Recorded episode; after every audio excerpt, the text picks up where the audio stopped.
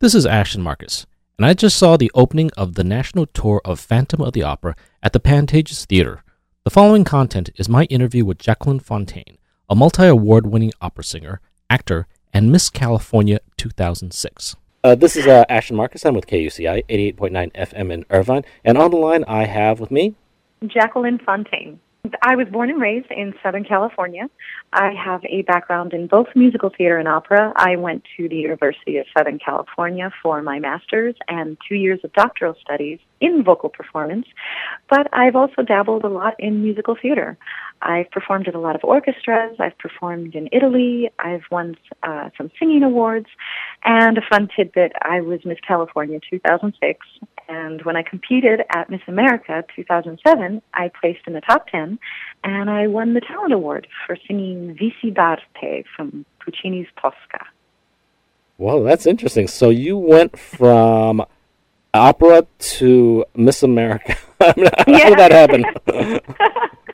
you you'd be surprised they actually lend themselves very easily toward between the two. Um, thankfully, the Miss America is a scholarship organization, and it paid for my master's, so that was definite perk into making me want to do the pageant. But also, uh, Miss America is about uh, talent. So I said, okay, have that down. It's about presentation and uh, service. And so I, I loved teaching kids. I, I worked with the outreach program at USC. So it really was, uh, they were mutually beneficial for each other. Okay. Okay, and also, uh, which character did you play in Phantom? Uh, I play Carlotta Giudicelli. She is the Italian prima donna from the Paris Opera House. Okay, and for those unfamiliar with it, uh, uh what mm-hmm. kind of arc do you go through for that? Uh, Carlotta is the reigning prima donna, and but a lot of things have been going wrong with the Paris Opera House, and she's had enough, and she storms off. And the beautiful ingenue Christine takes her place. The Phantom is in love with her, has been training Christine, and for a while there, there is a power struggle between Christine and Carlotta, the prima donna, who says, "This is my part. I worked hard for it. I want to stay in the show." It's interesting. Uh, well, uh, so you weren't really the lead here, um, but again, you have such an operatic background. Did the director say, "Well, you know, why don't you hold back a little? Why don't you just don't sing so nice?" uh, the great thing about this, Colleen, is the the director and music director wanted Carlotta not to be at the tail end of her career.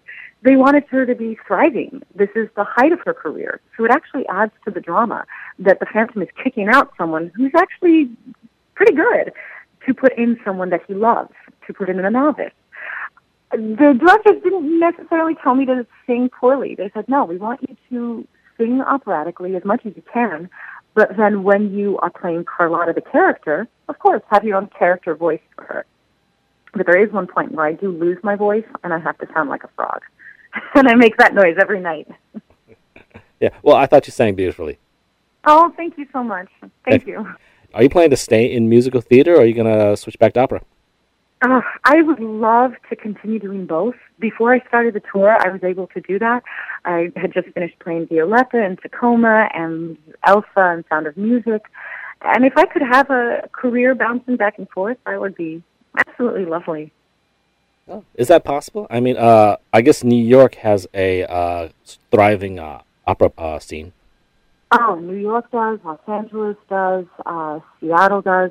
There's there's always room for for classical music. There's just a lot of wonderful singers. Um, I would just like to sing. So wherever my career takes me, I, I'll be happy with that. So, what was the casting process like for Phantom of the Opera? it was I, I'd had somewhat of a, a relationship with the folks casting for Phantom before because I'd gone in for the Broadway production, and they said, you know what, you're not right for this directorial take on it. So when they had the new version that we're now touring with, uh, I, I think I, I fit the bill. It, it was a little bit nerve wracking the first time I went because this is an iconic musical. I grew up listening to it. I love Phantom of the Opera. So to, you know, be a part of it now is, is really special because you see so many people from all backgrounds, uh, just being moved by this music. And every night, uh, I, I hear a story of, of someone how they affected them. You know, it's their first time at the theater or they just lost someone. So seeing this helped them in their in their grief. It really is a, a humbling uh, production to be in. Right. Actually, I'm surprised that the uh, the casting people said that you weren't right because this is an opera. You're an opera singer. yeah, yeah.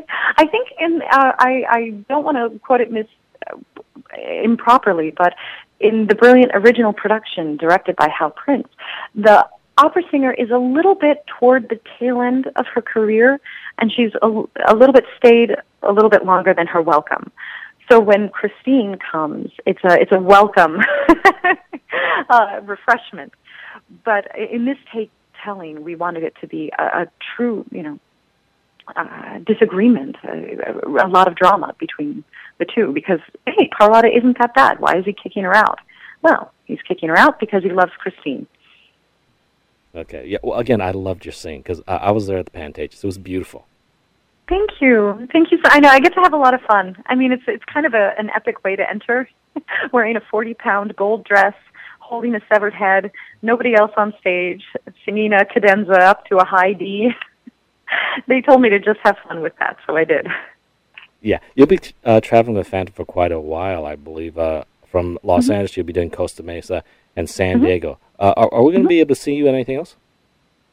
I will be doing a concert this coming October with uh, the Rolling Hills United Methodist Church, second Sundays at 2. On October 11th, I'll be singing a concert with our Associate Music Director, Jamie Johns, and we'll be doing uh, German opera pieces and German art lied. Great. I cover San Diego.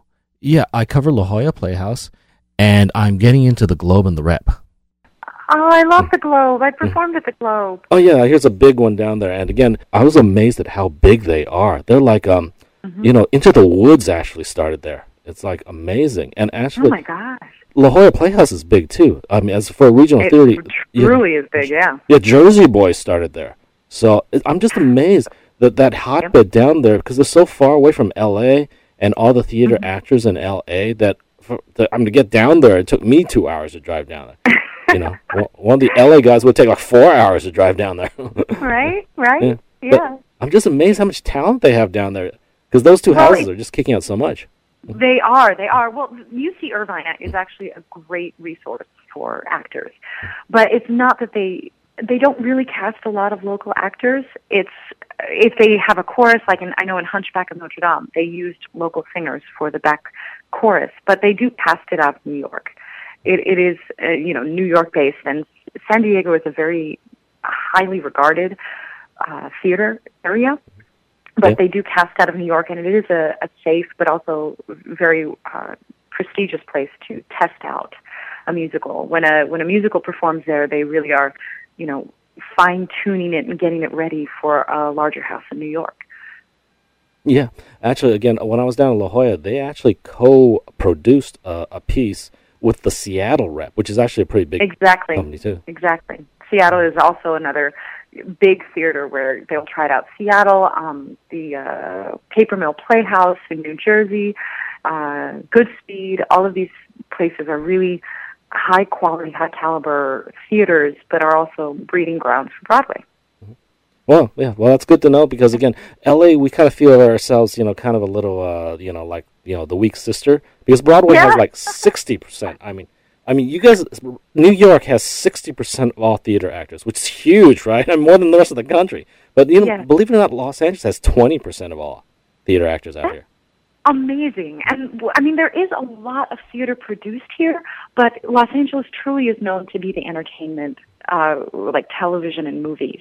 There was a time in the 60s and 70s when they wanted to be like Broadway and have the very thriving professional theater atmosphere, but I think because of just you know public transportation as it is, everything is so spread out, and everything is also so focused on media that it, it never really took off. Well, uh, I th- yeah, I think also because um, during the '60s was the uh, the blacklisting down here in uh, Los Angeles, uh, in Hollywood, and we actually got a lot of great theater actors from it, a lot of great directors, a lot of great theater actors, and it just exploded. But afterwards, that died down, and they went right back into films. Right, exactly, and and that a lot of actors I know do theater, love live theater, but ultimately it would be great to be on TV or in movies because that that's a very lucrative career too, and that appeals to even a larger audience. You know. Yeah, yeah, yeah. But yeah, I used to. performing is performing. Go ahead. Yeah, I actually used to work in Hollywood. I worked for three motion picture studios. And again, Nice. when you say it's lucrative, it is amazing how lucrative you're talking about. The average working uh, actor in Hollywood makes $300,000 a year. See? Yeah, and- if you are at the top of Broadway, that's you know, if you're a principal on Broadway or in a Broadway tour, you're making somewhere near that, but not yeah. yeah, I mean, just scale alone, because uh, I had a, a a friend who worked, he Nice. basically only had one line.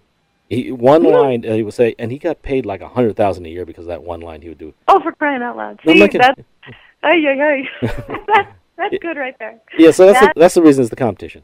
Okay. Exactly, exactly. But then I know you do. There comes a time when you you'll thirst for the live audience again.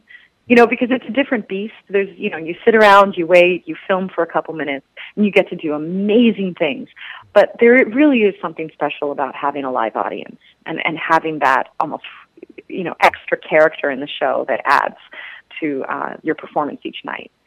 Yeah, that's true because uh, I think I'm, I, I mentioned this once on my radio show that uh, when I was working in Hollywood, uh, they rented out my office, and that's something. If you ever work in if you ever work in Hollywood, don't have a nice office because someone's going to rent it out. and they actually shot in my office. Uh, it was actually for yeah, it was for Entourage, and uh, nice. yeah. So I, I, I was watching the film while I was you know I was in the closet basically on my on my laptop, and it was the most boring thing I'd ever seen because someone would actually have like a five minute line. They would read their five minute line, and then they right there they would pull out a book out of their back pocket and start reading because they wouldn't talk for the rest of the day basically. But they can't leave, you know, because the director might need them. Right. Yeah. Right. And, or they'll just need to film the back of their head mm-hmm.